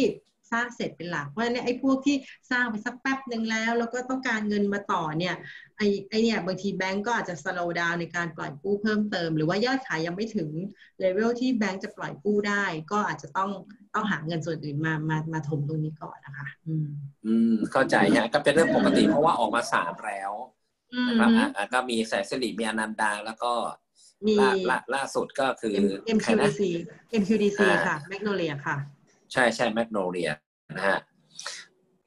นี่ผมผมถามโครงการผมชอบอภิมหาโปรเจกต์ของประเทศไทยนะฮะที่อยู่ในกรุงเทพตะกี้ที่คุณเจ้าเล่าให้ผมฟังงั้นผมถามเอ่อนิดนึงทั้งเจ็ดแปดโปรเจกต์นี่มีอะไรที่เป็นลูกค้าของที่ที่คุณเจ้าดูให้บริการอยู่ไหมฮะ ตั้งแต่เนี่ยเดอะพาร์คอยู่ยูนิคอร์สุภาลัย Icon EM District One Bangkok จะได้ไฮไลท์หน่อย ค่ะ จริงๆ ที่เจ้าทำให้หลักๆเนี่ยจะเป็นกลุ่มของเอ่ออันนี้จะเป็นออฟฟิศนะคะออฟฟิศเนี่ยส่วนใหญ่เราจะเราเป็น general เอ่อเรียกว่าเป็น general agent ที่ที่ดูแล เราเป็นเราเป็น representative ของ tenant ที่เอาลูกค้าเข้าไปปิดให้เขา เพราะฉะนั้นเนี่ยทุกตึกเนี่ยเราเราเราเป็น connection อยู่แล้ว แต่ว่าถ้าถามว่ากลุ่มลูกค้าที่เราทำทำงานด้วยจริงๆเนี่ยอะอย่างเป็นกลุ่ม golden land ที่อยู่ในกลุ่มของ TCC ที่เราดูคอนโดให้เขาอะไรพวกนี้มากกว่านะคะที่ที่เราดูแลให้สำหรับสำหรับ developer พวกสำหรับ developer ที่ทำเออฟฟิศทุกตึกเนี่ยเราเรา connect กับเขาอยู่แล้วเพื่อเราเราหยิบ ทีนั้นเข้าไปปิดให้ค่ะอืมอืมผมถามผมถามเจาะเรื่องเรื่องสามย่านมิตรทาวน์ได้ไหมฮะเพราะเอผมอได้ค่ะได้นะเพราะผมรู้สึกว่าสามย่านมิตรทาวน์เป็นอะไรที่มันได้มันยินว้าดีวเลยมาค่ะกอ่าฮะอ่าโปรเจกต์นี้อยากจะเล่า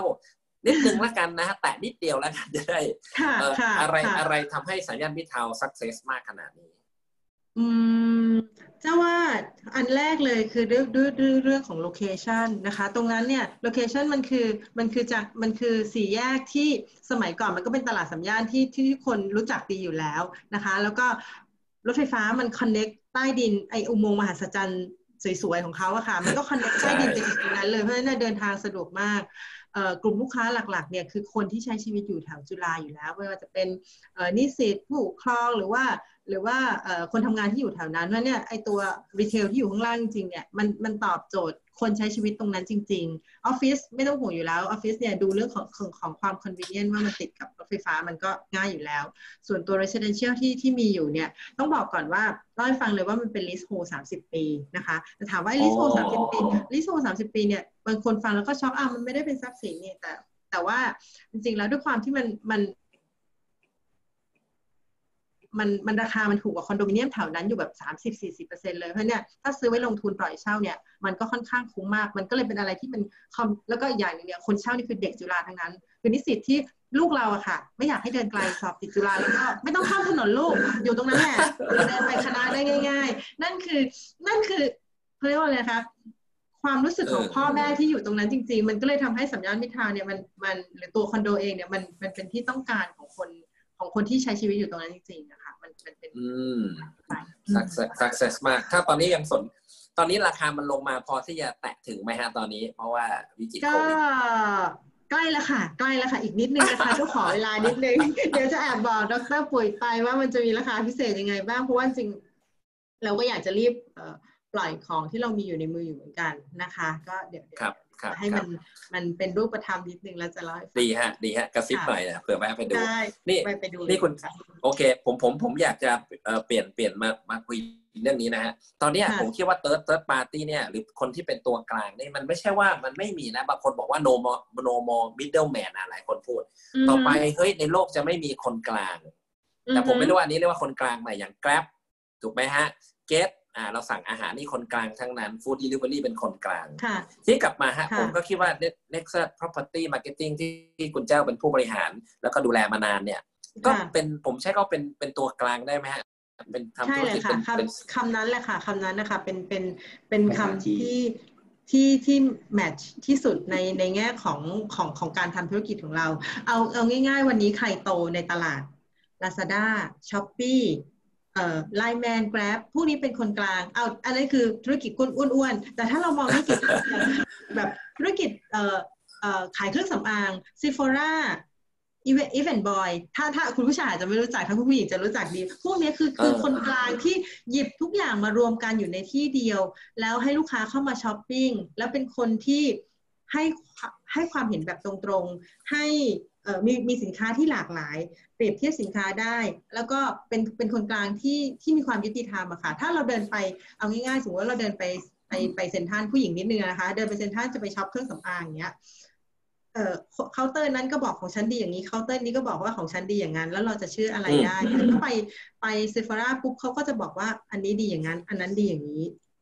ข้อดีของสินค้าตัวนี้คืออะไร คุณเหมาะกับอะไรมากกว่า เช่นเดียวกัน Nexus ก็เหมือนกัน Nexus ก็คือคนที่บอกว่า อ๋อ จริง ๆ แล้วเนี่ยเอ่อคุณเหมาะกับอะไรที่สุด เรามีสินค้าให้คุณเลือกสิบอย่างนะ เราวิเคราะห์คุณว่าเงินได้คุณเท่านี้ คุณมีค่าใช้จ่ายเท่านี้ไลฟ์สไตล์คุณเป็นแบบนี้ เพราะฉะนั้นอะไรคือสิ่งที่เหมาะกับคุณ นั่นคือสิ่งที่ middleman หรือว่าตัวกลางเนี่ยทำหน้าที่ของของของเขาหรือว่าทำหน้าที่ของเราอยู่ได้ดีได้ดีมากกว่า การที่สมมติคุณเดินเข้าไปใน sales office ซื้อคอนโดสักห้องหนึ่งค่ะ เซลก็จะบอกแต่ข้อดีของห้องนั้นว่าดีดีดีดียังไง แต่เขาก็ไม่ได้บอกว่าไม่จริง ๆ แล้วเนี่ยคุณเหมาะกับมันหรือเปล่า นั่นคือนั่นคือหน้าที่ของเราคุณเจ้ากำลังบอกผมว่าถ้าผมสนใจอยากจะซื้อคอนโด ห้องหนึ่งสักสิบล้านแทนที่ผมจะ search อินเทอร์เน็ต แล้วก็พาภรรยาไปดูนู่นนี่นั่น แล้วก็กลับมานั่งคิดเอาที่ไหนดี มาติดต่อทางเน็กซัสใช่ไหมใช่เอออืมแล้วแล้วก็บอก requirement เน็กซัสเดี๋ยวให้ถูกถูกใช่อย่างนั้นเลยค่ะ คือบอกเลยว่าอะเนี่ยมี budget อยู่สิบล้านอยากได้ทำเลนี้ ช่วยแล้วก็ผมมีไลฟ์สไตล์ประมาณนี้ช่วยวิเคราะห์ให้ผมหน่อยสิว่าผมผมควรจะซื้ออะไรดี อ่า ประมาณนั้น ก็เหมือน แล้วก็ด้วยด้วยทีมงานของเราค่ะ เราก็จะมีประสบการณ์ที่จะเล่าให้ฟังว่าอ๋อถ้าเป็นแบบนี้คุณน่าจะซื้ออย่างนี้ คุณ match กับอะไรแบบนี้ แล้วก็คุณควรจะซื้ออะไรเมื่อไหร่อะไรอย่างเงี้ยค่ะ ก็จะเป็นเป็นหน้าที่ของเราที่จะช่วย service ตรงนี้ให้ทั้งหมดค่ะ นี่คุณเจ้าตรงๆนะไม่เคยรู้ว่าคุณมีมุมนี้ด้วยนะครับ ผมเข้าใจว่าคุณคือพวก sole agent ก็คือเช่นทำตึกขึ้นมา โอ้โหสี่สิบชั้นอาคุณเจ้ามาช่วยขายหน่อย ผมเข้าใจมุมนั้นเท่านั้นนะเน็กซัสทำการตลาดให้ ไม่ไม่ไม่ใช่เลยค่ะ คือจริง ๆ อันนั้นมันเป็นส่วนหนึ่งของธุรกิจเราที่เราทำเวลาที่มีคอนโดขายเยอะๆ แต่ว่าไอ้ธุรกิจที่เราเป็น consult เนี่ยคือจริงๆตัวเจ้าเนี่ยเริ่มจากการเป็นคอนซัลท์มาก่อน เป็นเป็นที่ปรึกเป็นเป็น research เป็น analyst มาก่อนด้วยซ้ำไป เพราะฉะนั้นเนี่ยมุมมองในการทำงานของเราเราจะไม่ได้แบบเป็นคนขายของซะทีเดียวทั้งหมดนะคะ เราจะเป็นเราจะเป็นที่ปรึกษา เราจะพยายามจะเข้าไป service ลูกค้าให้ให้เขาได้รับสิ่งที่เขาต้องการมากที่สุดค่ะ แต่ลูกค้าอย่างอย่างอย่างผมหรือเป็นอินดิวิ d นี่มัน very retail นะฮะมันคอนซูมละคนนั้นอย่างนี้มันเป็นคอนซูมมันเรื่องมากนะแต่คนเยอะชินแล้วค่ะชินแล้วค่ะ ไม่เป็นไรเลยใช่ลูกค้าลูกค้าชอบอะไรแต่ละคนไม่เหมือนกันเลยค่ะ แล้วก็เราก็เซอร์วิสได้ดูแลกันได้ค่ะ เออดีนะสนใจนี่คุณแจ้วคุณคุณคุณ มาหยอดหยอดเอาไว้นะ มีคนแชทมาสามคนแล้วนะบอกตกลงที่ไหนกันแน่เนี่ยเออเพลินจิตเก้าหมื่นบาทเนี่ยหมดไปแล้วค่ะหมดไปแล้วเขาขายวันเดียวหมดเมื่อวันเสาร์แล้วค่ะ ขายหมดไปแล้วอ๋อใช่ไหมฮะคือผมว่ามันช็อกเลยนะเก้าหมื่นมันไม่มีนะเก้าหมื่นเพลินจิต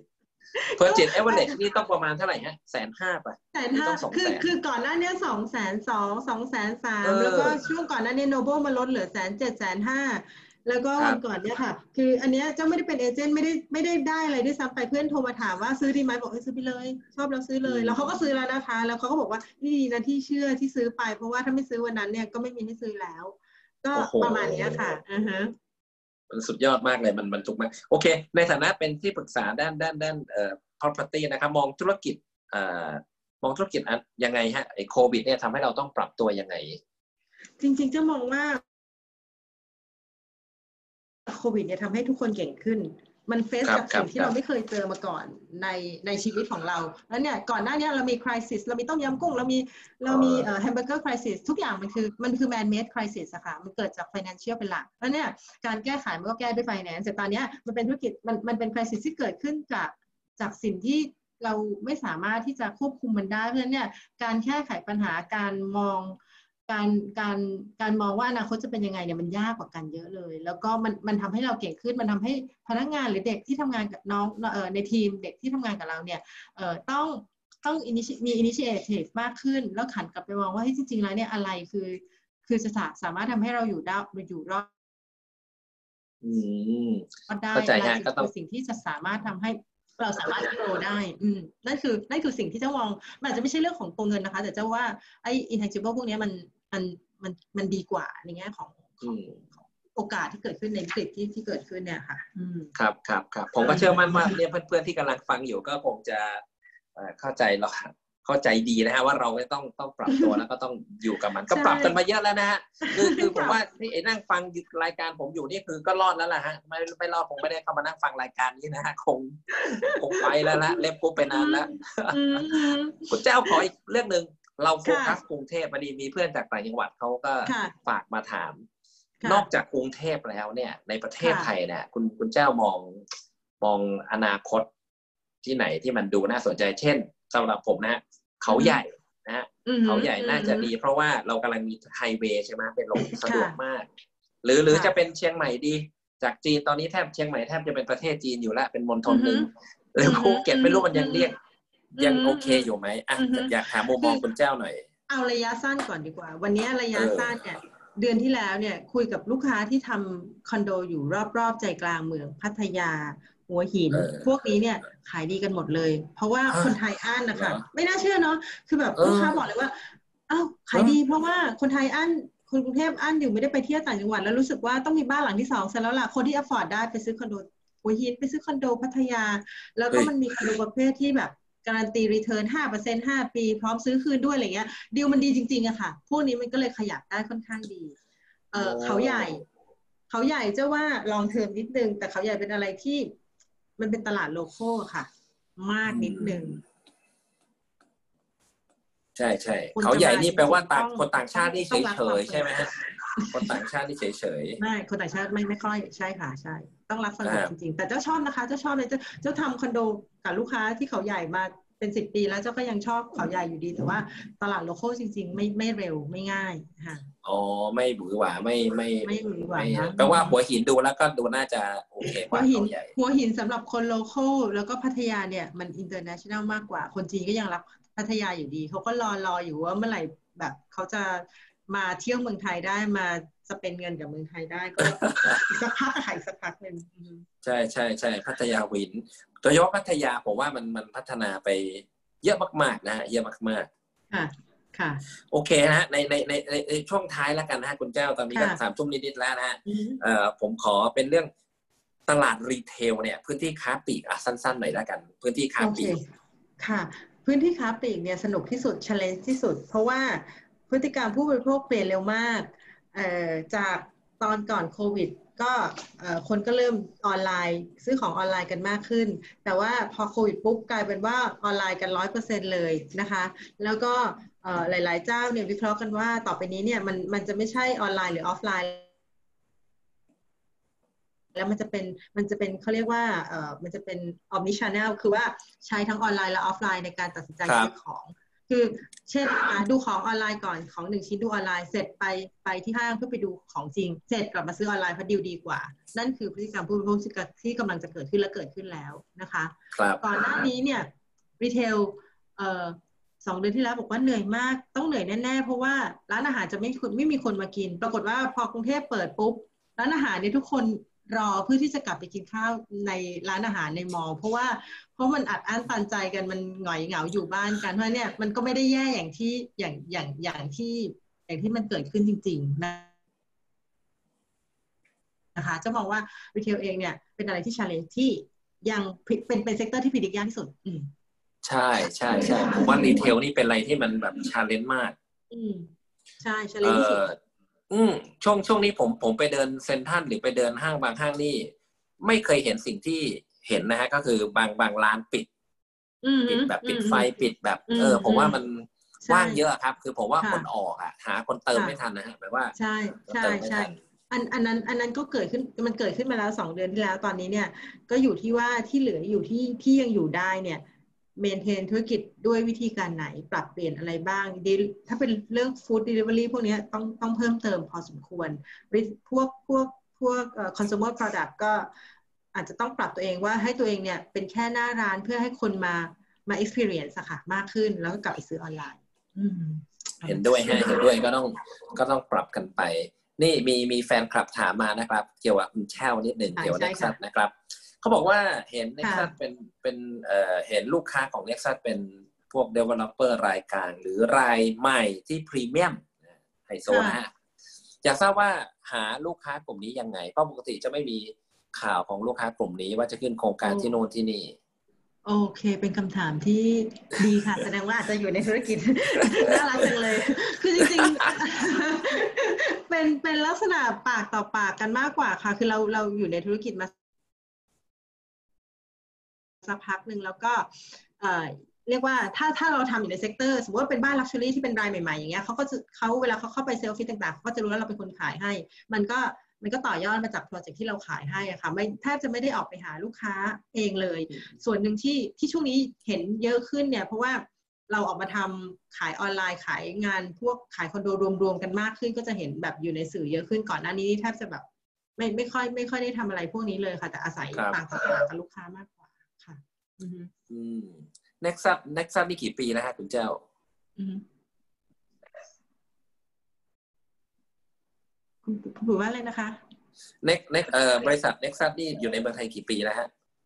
เออเราเปิดมาจะยี่สิบปีแล้วค่ะ ตั้งแต่สองพันหนึ่ง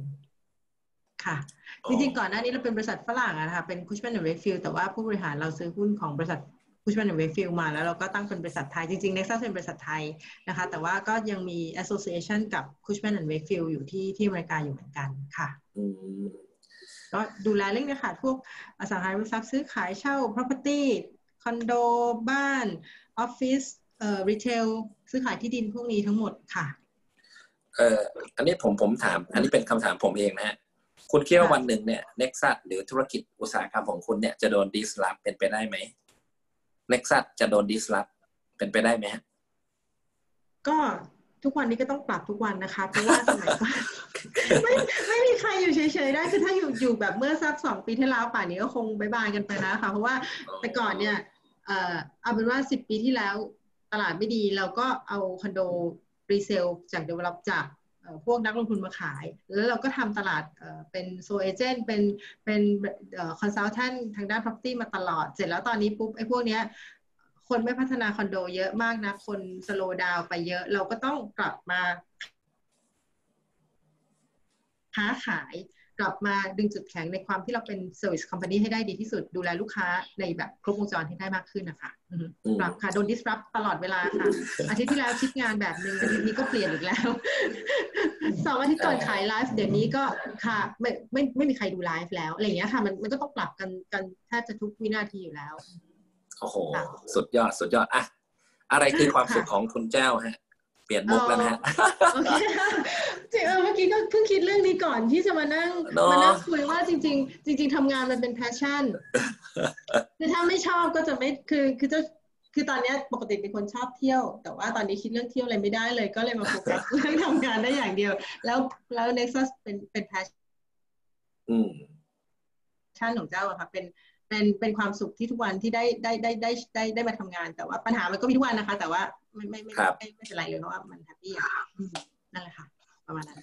นะขอบคุณมากฮะก็ดีใจขอบคุณแล้วผมก็รู้สึกมากเลยค่ะค่ะผมรู้สึกได้เลยนะครับ ว่าว่าว่าว่าคุณคุณมีความสุขมากกับไอสิ่งที่คุณทำอยู่ฟังได้ถึง energy event เรากำลัง เรากำลังคุยในช่วงของวิกฤตนะหลายคนฟังอือฮึบอกเฮ้ยรายการมันอัดปีไหนวะเนี่ยบอกอัดปีหกสิบสามนี่มันมีปัญหาเรื่องโควิดอยู่นะครับ แต่ว่าเข้าใจ การมองบวกการมองหาโอกาส แล้วก็การที่คุณโดนดิสรับตลอด 20 ปีก็เลยทำให้คุณก็มีความแข็งแกร่งนะครับ ผมมั่นใจว่าหลาย ๆ คนเนี่ยที่อ่ากำลังดูรายการชัยพัฒน์ชวนคุยอยู่ แล้วกำลังฟังสดอยู่เนี่ย น่าจะได้ประโยชน์มาก ๆ นะครับ โอเค ผมขอคำถามสุดท้ายแล้วกันนะ ก่อนจะขอบคุณค่ะคุณแจ้วนะคำถามสุดค่ะท้าย Nexus รับทำ feasibility ไหมครับ โครงการทำค่ะ feasibility ทำค่ะ รับทำค่ะ รับค่ะ perfect แล้วคมีรับทีมก็เดี๋ยวถ้าใครค่ะขอบคุณมากคุณแจ้วก็ถ้าใครที่สนใจอยากจะติดต่อคุณแจ้วนะฮะ ไม่ว่าอยากจะนะเป็นรายเล็กรายใหญ่ มีคอนโดเป็นแท่ง หรืออยากจะซื้อห้อง อยากจะลงทุนทุกอย่างเกี่ยวกับ property ค่ะผมผมมั่นใจว่าเอ่อติดต่อทางเนสัตโดยตรง หรือว่าติดต่อที่ ทางคุณแจ้วก็ได้ผ่านผมก็ได้โอเคไหมฮะได้ณแจ้ค่ะวได้ค่ะ ได้มีไม่มีปัญหาเลยค่ะ ได้เต็มที่เลยค่ะ แล้วเดี๋ยวแล้วก็ผมจริงๆจะมีแนะนำจะมีไลน์แอดของบริษัทอยู่เดี๋ยวเจ้าฝากลิงก์ให้ให้ได้ได้ได้ให้ให้ได้เราตัวปูดไปแล้วกันนะคะได้ก็ถ้าครับหากว่าได้อยากจะครับซื้อ property หรืออยากรับฟังข่าวสารอะไรของเราโอ้โหก็ผ่านไลน์แอดของ Nexus ได้เลยค่ะ แล้วก็ได้ส่วนครับถ้าจะจะปรึกษาเรื่องอะไร ไม่ต้องซื้อไม่ต้องทำไม่ต้องจ้างก็ได้ค่ะโทรมาคุยได้เลยคือคือคือคุยกันแล้วก็สนุกสนุกอะค่ะ เราได้ความรู้ด้วยกันได้ได้ได้เสริมประสบการณ์กัน ยินได้ดีเลยครับ ได้เลยครับยิคุนณดีแจ้วขอบคุณมากๆมาเลกยค่ะขอบโอคุเคณมากสำหรับพวกๆเราลยที่อยู่ในห้องค่ะนี้นะครับ ถ้าคิดว่าวันนี้ได้ประโยชน์แล้วก็ชอบนะฮะเนื้อหาคอนเทนต์ในสิ่งที่อ่าคุณแจ้วได้สละเวลามาแชร์อะขออนุญาตกดหนึ่งเข้ามาหน่อยนะครับ เป็นการขอบคุณวิทยากรมาหน่อยนะครับ กดหนึ่งมาเลยนะครับโอ้ทุยกคนนะฮะขอบคุณมากค่ะโอ้โหมากันรัวๆเลยนะครับนะกดหนึ่งเข้ามาขอบคุณนะครับชื่นใจค่ะแฟนคลับเยอะมากก็ขอผบมคุณคิดว่ามากเลยเรื่องค่ะที่เราขอบคุณกำลังค่ะแชร์วันเนี้ยมันมัน มันเป็นประโยชน์อยู่แล้วนะครับ กับเอ่อค่ะคนไทยกับนักลงทุนผู้ประกอบการ เราก็ได้ค่ะข้อมูลที่อินไซต์เยอะแยะเลย ก็ต้องขอขอบคุณทาง คุณแจ้วอีกครั้งหนึ่งที่สละเวลามายินดีค่ะร่วมขราอยบคุกาณรนะมาครักบๆเลย ยินดีมาขอบกคุณๆค่ะครับแล้แล้ววก็ก็หวังว่าในอนาคตถ้ามีอะไรที่จะมีโอกาสได้มาแชร์ความรู้ หรือว่ามาเล่าสู่กันฟังเรื่องเกี่ยวกับ property เนี่ยเจะยินดีมากเลยนะคะดรแล้วก็โอ้แล้วยิก็นหวัดีงว่าฮะเราคงเราคงจะได้คุยกันใหม่นะคะขอบคุณมากๆที่ให้ได้ครับโอกาสได้ครับทางให้ Nexus แล้วก็เจ้าเข้ามาเข้ามาคุยกันในวันนี้นะคะ ขอบคุณเนี่ยครับขอบคุณครับคุณแจ้วครับ สวัสดีครัขบอบคุณสวัสดีมากคๆรัค่ะบสวัสดีครับสขวัอสบดีคุณครับ คุณกำลังฟังชัยพัฒน์ชนคุยพอดแคสต์ แชร์วิธีคิด พลิกวิธีการผ่านวิธีกู